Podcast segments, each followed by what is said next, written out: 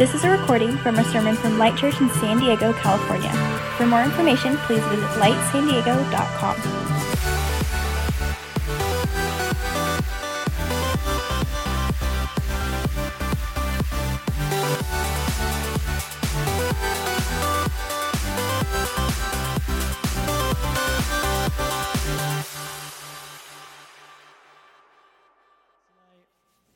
Uh, do me a favor, turn, uh, get a Bible out if you have it. If not, just grab uh, your phone. Uh, we're going to be in Matthew 27 tonight. And so today is Palm Sunday.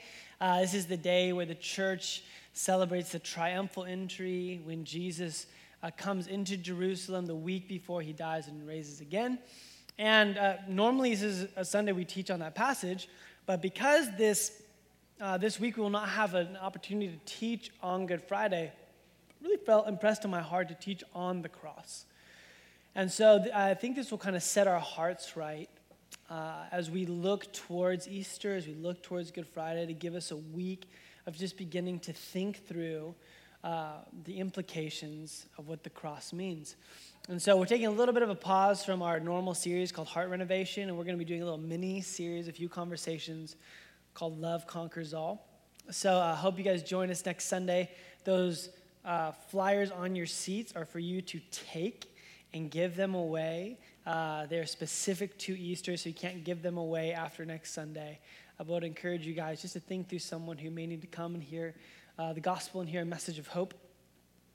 And, uh, and tonight, uh, as, we, as we dive into the cross, I had a situation that um, kind of helped me uh, think through this week, I was on my way out to Nevada with my family, and we were going to visit my new nephew. And the, as soon as we get there, you guys ever notice this in road trips? The kids were like awesome, like stellar. And then as soon as we're like 20 minutes away, the wheels fall off. Like everyone just goes nuts. Like it's like they can smell it. Like they know it's at the end and they just like start to like kind of, I don't know, uh, just kind of glitch and started to be like, ah. And so we get out of the car. We're like, okay, everyone just get out. We get up to our room. They're running around, like, just going, just going, you know, insane. And I'm like, hey, Jen, you watch the kids. I'm going to go get the bags. Smart move. And uh, so I leave. I come back, and I hear, like, abnormally loud screaming. Screaming is normal, but this was abnormally loud screaming coming from the room. Like, oh man, what happened? So I walk in, and um, and my three daughters are like freaking out. They're like, Dad, we tried to call you. Like, something's wrong with Augie. And I look, and Jen's holding him, and there's like blood like everywhere. I'm like, oh my gosh, what happened? He had fallen, and there was a like Starbucks cup with a metal straw, and fell, and it went through his cheek. Um, so, yeah, not not good. Um, so the girls are like, "Is he gonna die?" I'm like, "No, he's gonna be okay." And um, so I, we're like literally there five minutes, and I'm like calling the nearest like Las Vegas ER, trying to figure out like what do I do. And so, you know, I'm kind of put him in his car seat and just handed him a towel. I'm like, hey, just put this on your face. And he's like, okay. like, so I drive to the ER, get there, and I take him to the doctor. I'm like, what, you know, what do you, what do we need to do? And he's like, okay, well, we either need to do stitches or we need to do glue. And so, um, so they ended up like gluing like his mouth shut, and um, it was pretty pretty intense process, but like, and the whole time I'm looking at the doctor and with this question in, mind is, is this going to work? You know, like, is this solution you're providing going to be enough to, to cover the, you know, the disaster that just happened? And the doctor assured me, like, it's fine. This is going to be enough. I'm like, okay, cool. So I'm like, what happens if it starts bleeding again? He's like, it won't start bleeding again. You're good. I'm like, okay, cool. So I'm driving home, and all of a sudden I hear, um, I hear Augustine just go, ew, gross. I'm like, what? And he had ripped the glue off. His, I'm like, I'm like, why? Why? And um, so we like pull over to like CVS and get our own like liquids. I'm just like trying to and um, he ends up being fine and, and stuff like that. But it was it was definitely a kind of a moment where I was kind of like, man, I didn't really kind of work out how I thought it was gonna work out, and that was maybe a little bit more intense than I even was prepared for. And the reason I bring up that story is I think every single one of us has uh, comes to these realizations, comes to these moments, especially as we get older and experience more life, where we begin to start realizing that there's something wrong in the world. And for the Christian, for those who follow Jesus, we believe that the core issue of that is something called sin. And that that has disrupted the, the peace and the goodness that this world was always intended to have. And when we, when we face those moments where things just begin to become unraveled, or we, or we hear tragic news, or we experience uh, the loss of something, uh, there is this sense where we're, we are looking for a solution. And largely, the, the secular narrative is uh, escape or numb. And for the Christian, the, the, the solution they offer is the cross. Jesus' death has to do with the brokenness in our world. And the question I want to bring up today, like I wanted to bring up to the doctor, is is that enough? Is the cross enough for the brokenness we experience in our world? And, uh, and my hope today is we would leave here with this sense in our heart of the significance and completeness and the power of what Jesus on the cross represents. And I have to, I have to warn you a little bit tonight's a little bit of a heady uh, message, but I believe that there's, there's a richness to it of looking and understanding the cross maybe in a different perspective. Um, so if you guys will stick with me, at the end, uh, we will experience relevance. We will experience what this means for our life. So, three objectives tonight, if you guys are taking notes. We're going to make this pretty simple. Uh, number one, the first objective is this did Jesus die? Uh, now, that might kind of seem elementary to you. Uh, yes, check. Move on. Next point. Uh, but I want to pause at that. Did Jesus die on the cross? For two reasons. One, there are people in this room um, who are exploring their faith in Jesus, um, who we've had open conversations about them coming and trying to figure out if they're ready to put their faith in Jesus of Nazareth. And understanding, did Jesus die, is a pretty important question. Secondly, there are people in this room that you're going to have conversations with, and you go back to work or go to your classrooms, and you're going to be asking yourself, uh, and they're going to be asking you, well, did Jesus even die on the cross? And so we're going to be looking at just this simply the historical event of the cross. Is that something logically and reasonably we can we can stand upon? So that's our first objective. Second objective is this: um, Why did Jesus die? Why did he die? So if he died, why did he have to die? Um, and so we're going to be looking at the complete, uh, the, kind of the complete work um, of the cross. And thirdly, what does that mean for us? Did Jesus die? Why did he die? What does it mean for us? And so uh, we're going to be kind of working through each one of those things. So let's tackle that first one. Did Jesus die? Uh, so Matthew 27, we're going to start in verse 45. I'm going to read about the account of Jesus' death from uh, the, the lens of one of his apostles named Matthew. So, Matthew um, wrote a biography of Jesus' life along with three other people, compiled, they're called the Gospels Matthew, Mark, Luke, and John. Uh, Matthew uh, writes his gospel, his biography of Jesus' life specifically to a Jewish audience. He's trying for them to understand Jesus as uh, the Mashiach or the Messiah. And for first century Jews, um, and even to this day, the, the Jewish community has these prophecies, hundreds and hundreds of years old, telling them that someday they would have a king and a rescuer come and save them from the oppressive power that they were underneath.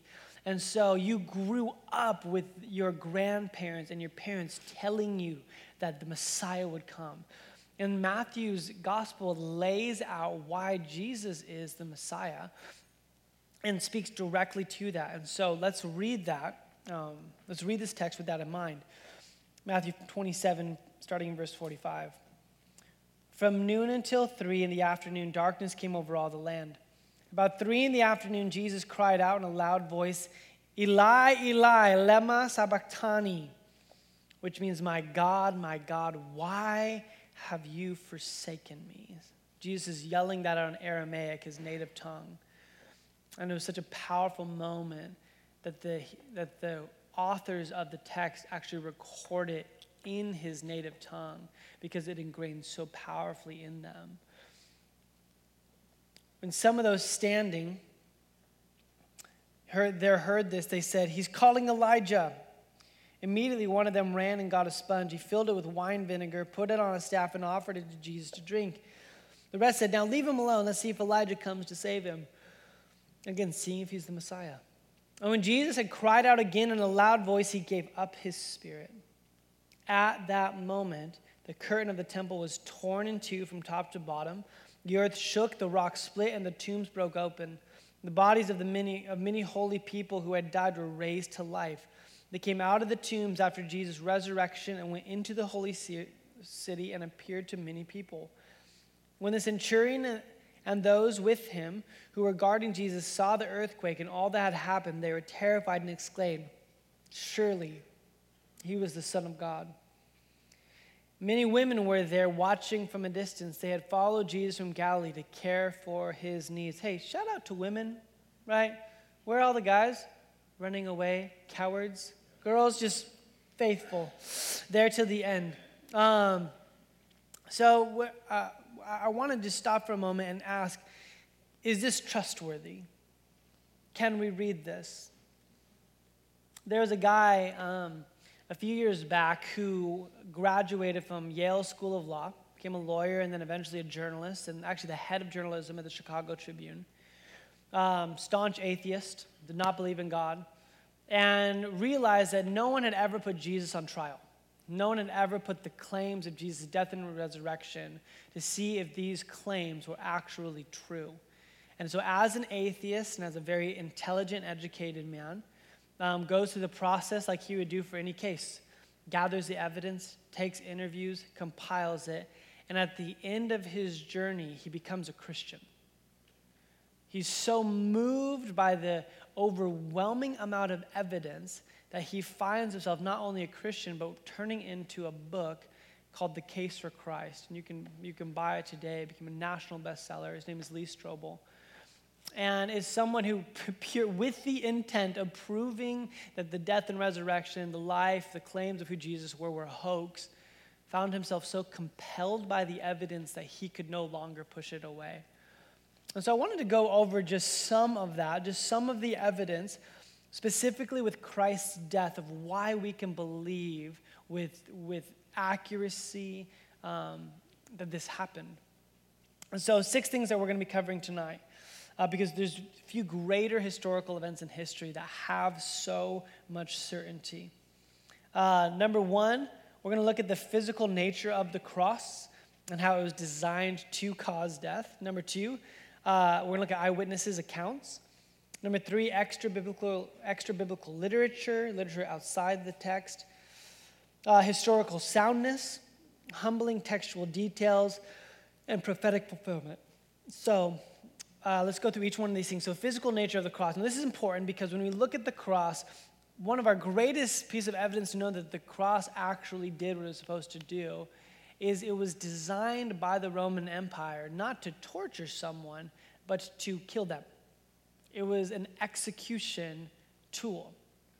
And I don't want to get into so much of the detail, but the way that they would design the cross to go forth with the amount of blood loss that Jesus had on top of the normal cross, um, the amount of, of, of, essentially suffocating yourself because you could only pull yourself up from your hands and your feet where the nails were stuck in, and the sheer amount of shock and pain that you went in uh, would, would, um, would make it certain that that person would die. And they had a practice that if they hadn't died after a certain amount of hours, they'd just go break their legs, they couldn't lift themselves up, and they would die by suffocation they were so certain that Jesus had died that they didn't even need to break his legs. And so there's, there's this element where we can understand that this is exactly how it was designed. Uh, number two, there's medical evidence that when they pierced Jesus' side, uh, it talks about how there's blood and water that came out of his side was as actually medical confirmation that he no longer was living. And even if, after all that, you're like, well, maybe he's still alive.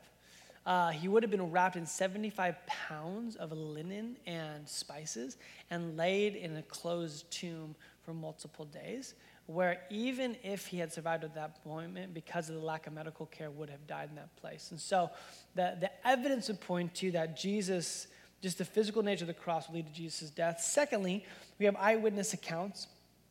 um, from the gospel writers, uh, but also professional Roman executioners. We have their account, all the way up to Pontius Pilate, the Roman governor who would have, who would have stated that Jesus had died as well.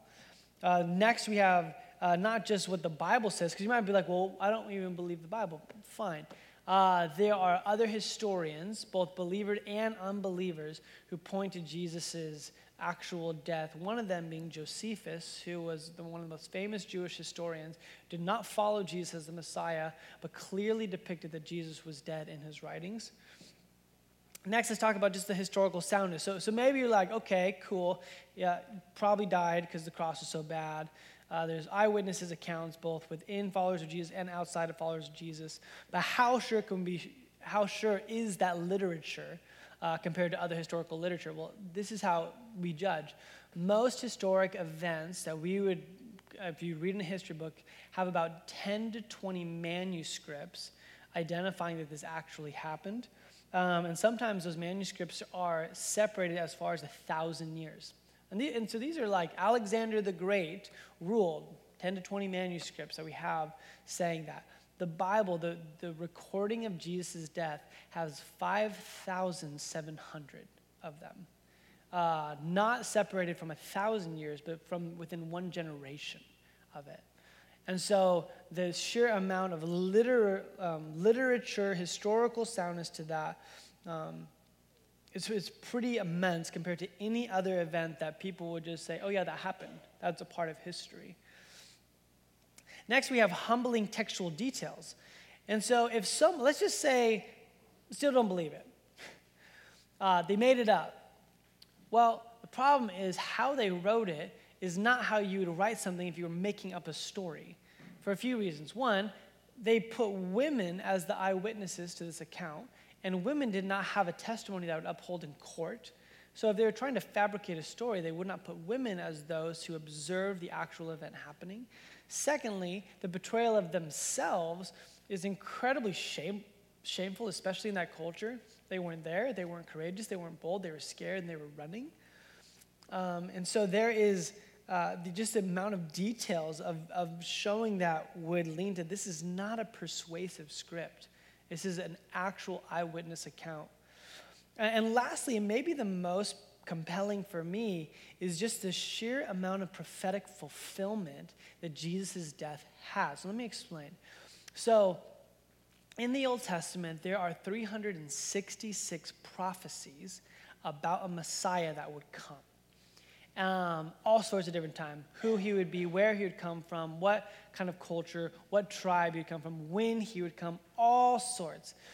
And some, some professors from a university in texas got together and they decided well let's let's figure out the likelihood of someone fulfilling eight of those prophecies uh, right place, born at the right time, to the right kind of parents, and just kind of laid it out. For someone to, to fulfill eight of the 366 prophecies, they came up with a number. I don't know how they do this, but one in seven trillion for one person to fulfill all those. Um, and just to give us kind of a mental image of what that would look like, if you took a silver dollar and you filled the entire state of Texas with them, and then you took one of the silver dollars and marked an X on it, threw it into the middle of Texas, and then you pay for a helicopter to take you all over Texas and to pick one of those coins up, and it being the one that had an X mark on it, has as much likelihood as someone fulfilling eight of those prophecies.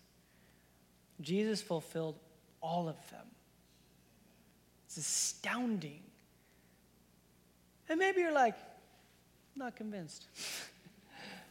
um, that's, that's fine. But I just want to let you know at this point, it takes a significant amount of more faith for you to believe that Jesus did not die on a cross than it takes for me to believe here with all the evidence and to clearly be able to understand Jesus had died on the cross. But here comes the next question why? Why did Jesus have to die? And did he have to die on a cross? And so let's, let's kind of dive into that uh, section of the evening. And I just want to give you three uh, three prominent themes of why Jesus had to die on the cross. Uh, number one is to fulfill Scripture. The cross is the loving centerpiece and narrative climax of the unified redemptive story of Scripture. Number two, to defeat Satan. The cross demonstrates the decisive and irreversible victory over death, hell, and the grave by, re, by rendering Satan defeated. And thirdly, to make us righteous. The cross forever satisfies God's righteous requirement to be in relationship with Him by His own loving and merciful sacrifice. So, not, not that these are all of the reasons, but these are three of probably the most significant reasons why Jesus had to die on the cross.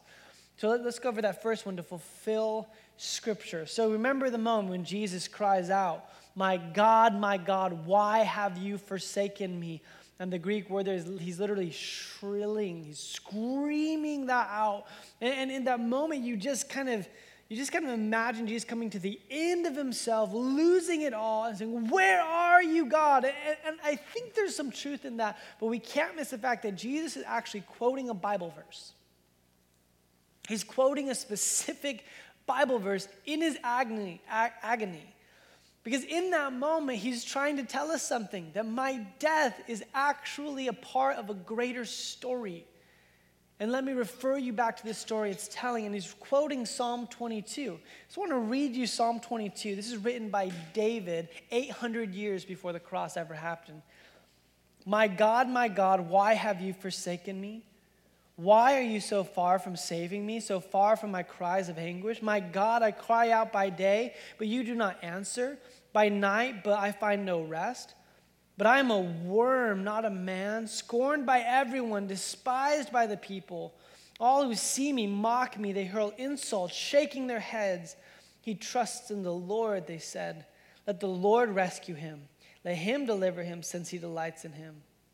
I am poured out like water, and all my bones out of joint. My heart has turned to wax, it has melted within me. My mouth is dried up like a potsherd, and my tongue sticks to the roof of my mouth. You lay me in the dust of death. Dogs surround me. A pack of villains encircle me. They pierce my hands and my feet. All my bones are on display.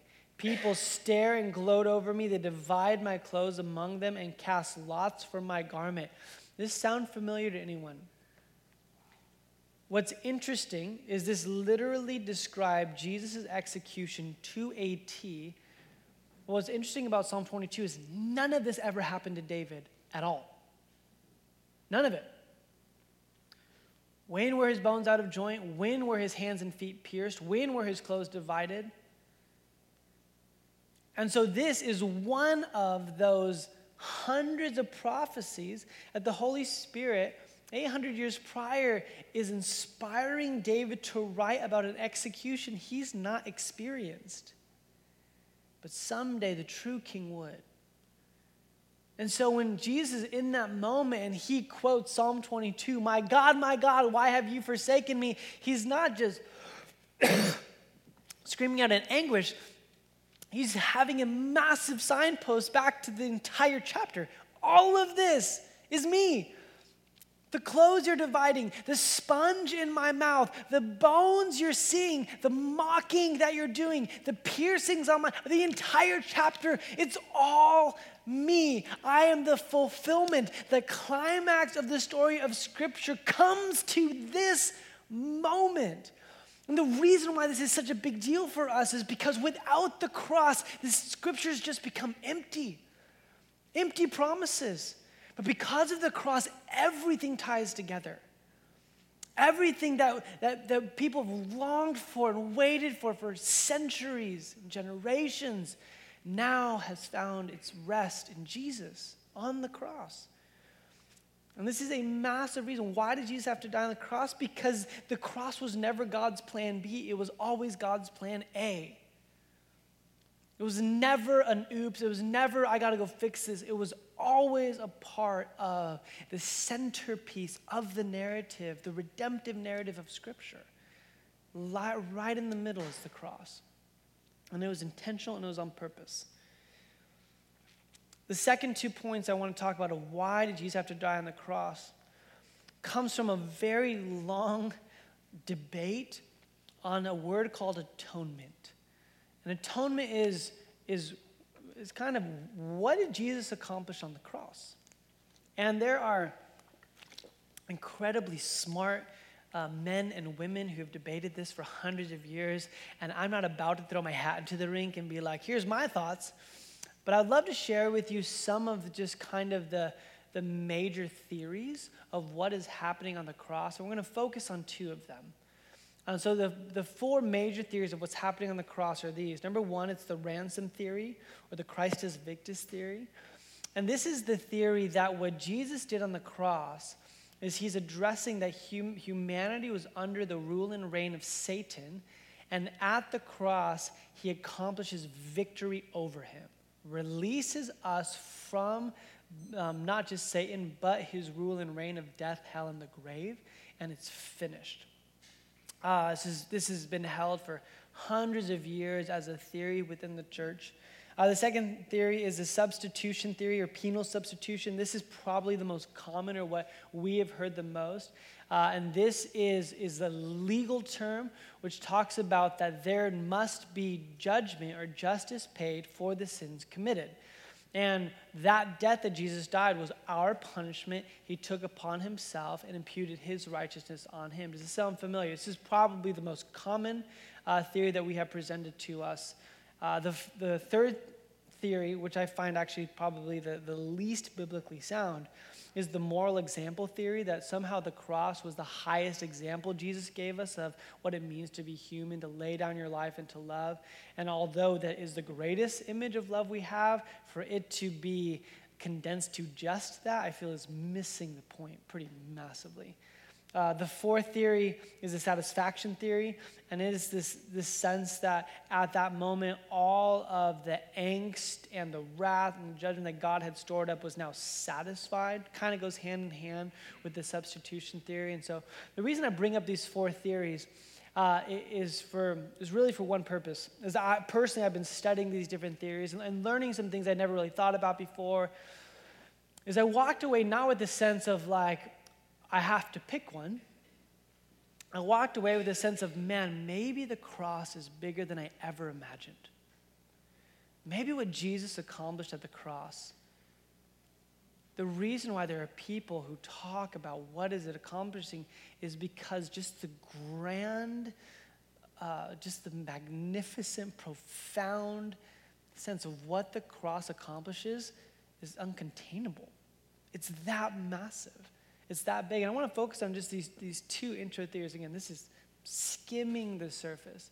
But two of those, those first theories that I think touch on some pretty key biblical themes. And so we talked about the why did Jesus die on the cross? Number one is to fulfill scripture. Number two, what we're going to talk about is to defeat Satan.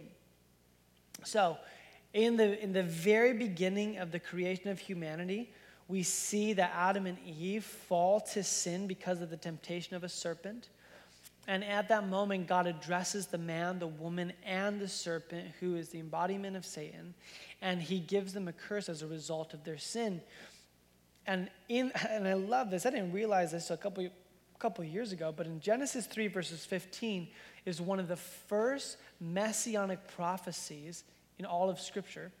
When it says this, talking to the serpent, says, I will put enmity between you and the woman and between your offspring and hers. Meaning, hey, there's going to be a offspring, a son of man, who's going to come, and he will crush your head, and you will strike his heel. And in the very beginning breaths of Scripture, the Holy Spirit reveals this great narrative, this great war, this battle that has been raging. And one of the purposes of the cross is that is the moment where the, the head of the serpent is crushed. It looks like Jesus is done, right? The heel has been struck, but in actuality, that is the day where Satan, Satan's defeat has been assured. Now, you might be here, and, and, and immediately the question comes up well, if Satan's been defeated, why is there still so much darkness and pain in the world? And, and the, probably the best analogy that I've heard for this is the analogy of D Day. So, when our troops stormed the beach of Normandy in World War II, at that moment, when they took the beach, was the moment where the war switched. There was no longer any way that the Nazis could win the war. Yet, even though um, Hitler and the Nazi regime knew that they had been defeated, they did not stop fighting. And the months that led up after that moment, after the beach of Normandy, were the bloodiest of the entire war. That's where we live. The cross is our D Day. The war has been finalized, the victory has been assured, but the battle is still being fought. But the important thing for us to recognize is at the cross, how we fight and where we fight from changed. Satan's power and his dominion shifted and ended, and we now can live in that reality. The last thing I want to bring up, and for me is, is the one that I continue just to be blown away by is that not only does the cross fulfill Scripture, not only does the cross promise the defeat of Satan and prove it, but it also provides the, the means in which for us to be united with God again, where, where our sins are atoned for. And the way to best understand this is to go back and to understand that God has always been trying to get his people back, and he does it through the means of what's called a covenant. And the greatest covenant that we really see is that when the Israelite people were under the under slavery of Egypt, God sends Moses as a rescuer, brings them into the desert, and gives them the law. And the law was precious. You know, now nowadays we're like, I hate, you know, I hate the law, I hate restrictions, I'm my own person, I'm a snowflake or whatever. But back then the law was, was so precious for them because it made them who they were. And in the law, God gave them very, very clear guidelines, specifically how to connect back to Him. Because if you remember last week, God's holiness does not allow us to approach Him just flippantly however we want. He wants to be approached in a certain way in regards to His holiness. And so He very clearly said, This is how you can worship me, this is how you can approach me, but you can't come just as you are. And here's the reason your sin has made you unable to stand before my presence. So here's the system we're going to create a tabernacle and then eventually a temple. And in this temple, we're going to have different layers. And only the high priest and then the, can enter into the, the inner layer where my, my presence is. And in that moment, I'm going, you can bring a spotless animal, a unblemished lamb, and all the sins you have committed are going to be paid for through the death of this animal. And so he creates this whole system. And the whole purpose of that system was not religiosity, it was intimacy is to come back into relationship with, with his people. And so when Jesus is on the scene, he starts making these radical claims, not just about a sacrifice, but about the entire sacrificial system. Listen, when Jesus shows up on the scene, he starts to tell people, I'm the temple. That temple it took you 170 years to build, I'm going to destroy it and rebuild it in three days. And everyone's like, What are you talking about? And he's like, I'm the temple. Oh, the high priest? I'm the high priest. Oh, the presence in the Holy of Holies, it's my spirit. And on the cross is the moment where he said, Not only am I the temple, not only am I the high priest, not only is my spirit the presence that lies within, I am the Lamb itself. And in this moment, Jesus is saying, I fulfill everything everything that you have needed to come back into relationship with God can now be found and only found in me. This is a incredibly bold statement to make.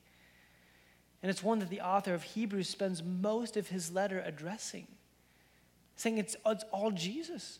Jesus has fulfilled all of it. And what that, what that means for us is astounding. It means that we get to come in, in, a, in a cool chapel by the beach and hear some contemporary worship songs and sing, and the presence of God is literally right here. You know how much people would have been have given to experience what we get to experience. And when we, we just so normalized it, that part of me, it's, it's sad.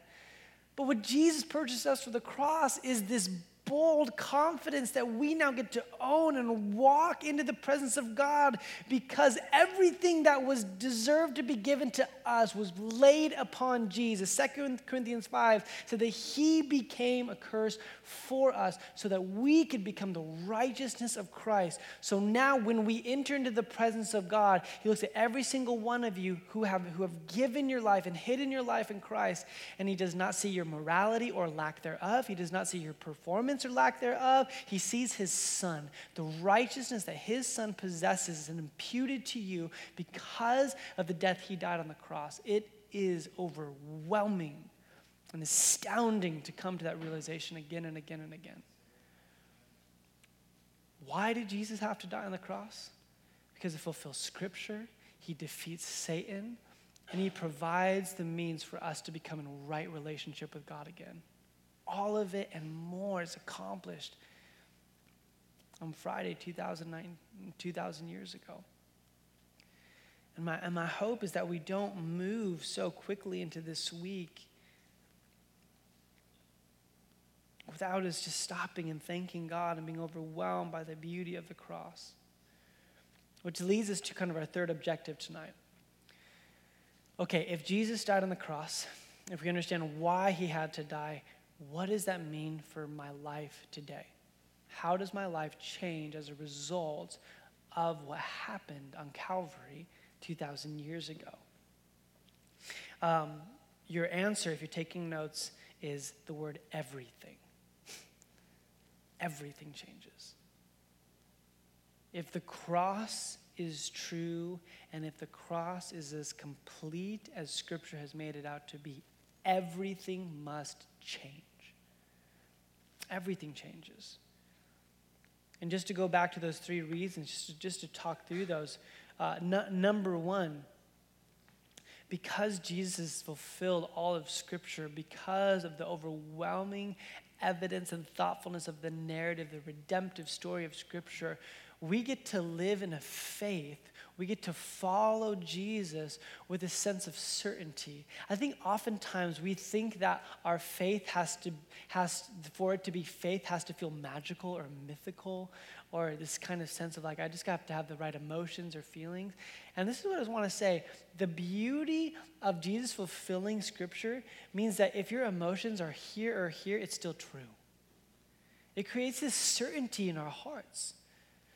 Um, I, I was talking to a friend who's going through a really, really deep depression.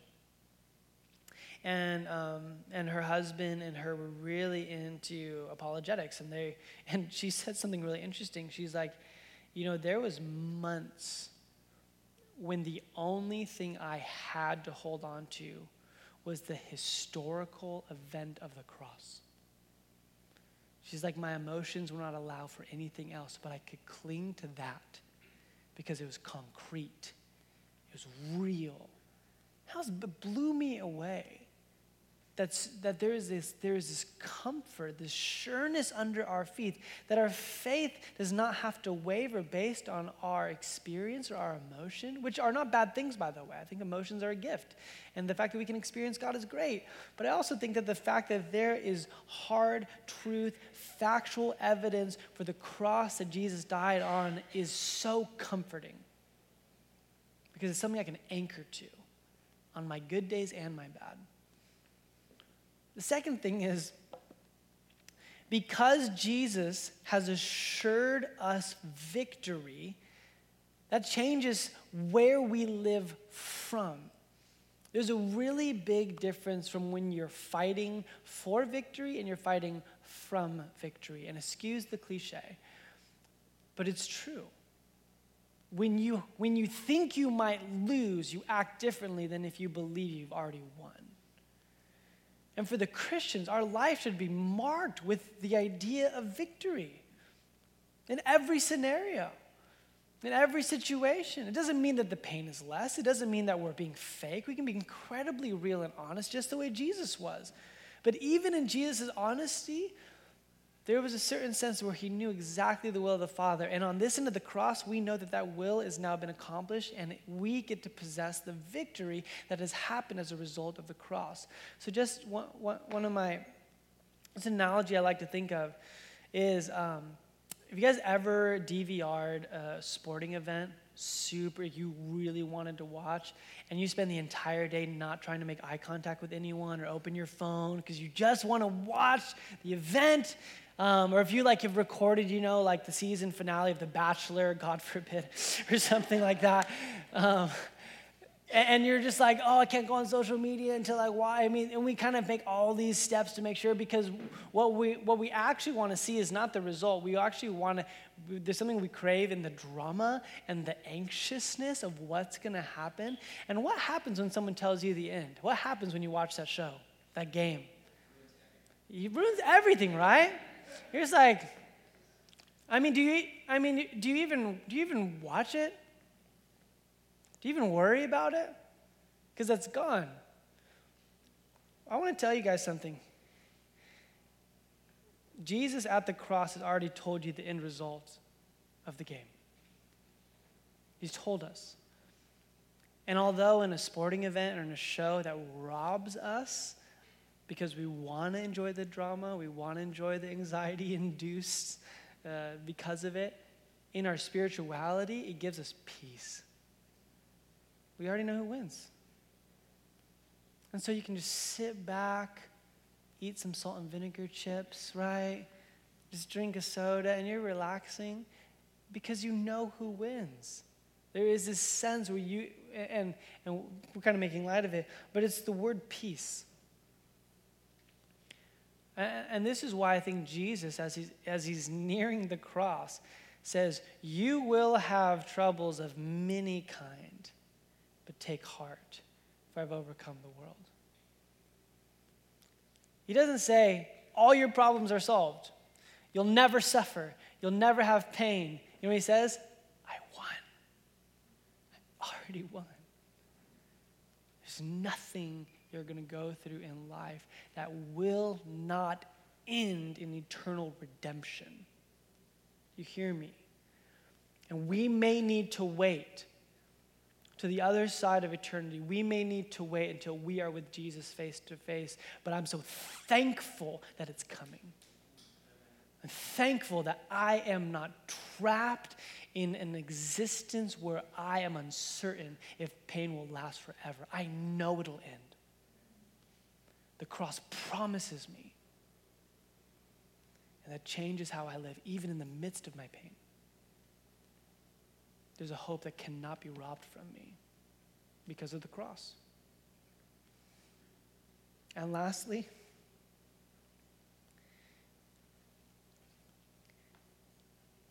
I get to have relationship with the one my soul has been longing for. I, I think when we chase prestige, power, a relationship, a promotion. I think why there's this epidemic of pornography. I think when the world, uh, and by the way, when we as humanity, when we're chasing these things, we're looking for a band aid to cover a deeper wound that we're longing for true love and true intimacy that is only found when we're reunited with God. And because of the cross, not only is that available to me, I get to walk in with confidence and boldness, that grace, that mercy that I can't get from another person on this earth. I can get every single day at the throne when you're in a relationship and you feel like, man, I wish they treated me differently. There's a God who will treat you the way that you desperately need. When you're in a work environment that's abusive and toxic, and you're like, man, I can't wait for there to be justice, you can go to a God who is just. And this all points back to what Jesus accomplished on the cross. This is what I'd like to do. I'd love for you just to bow your heads with me. I'm going to read you Romans 8, just a few verses from Romans chapter 8. Such a beautiful, uh, man, just read the whole chapter. It's so good. And this is our chapter that we're really taking through this series of Love Conquers All. I just want to read you what's happened because of the cross. Just close your eyes. Just listen, let these words sink into your soul. Therefore, there is now no condemnation for those who are in Christ Jesus. Because through Christ Jesus, the law of the Spirit who gives life has set you free from the law of sin and death. For what the law was powerless to do, because it was weakened by the flesh, God did by sending his own Son in the likeness of sinful flesh to be a sin offering. And so he condemned sin in the flesh in order that the righteous requirements of the law might be fully met in us, who do not live according to the flesh, but according to the Spirit. For those who are led by the Spirit of God are the children of God.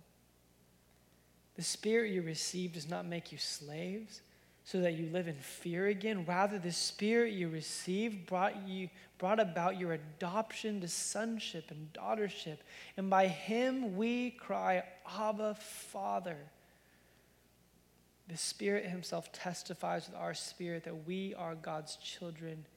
Now, if we are His children, then we are heirs, heirs of God and co heirs with Christ, if indeed we share in His sufferings, in order that we also may share in His glory.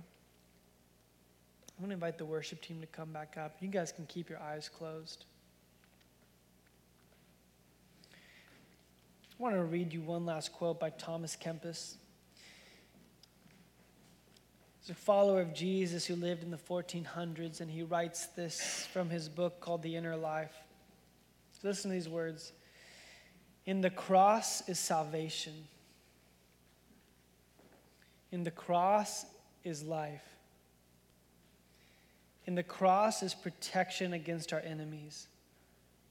And the cross is infusion of heavenly sweetness. In the cross is strength of mind. In the cross is joy of spirit. In the cross is excellence of virtue. In the cross is perfection of holiness. There is no salvation of soul nor hope of eternal life except in the cross.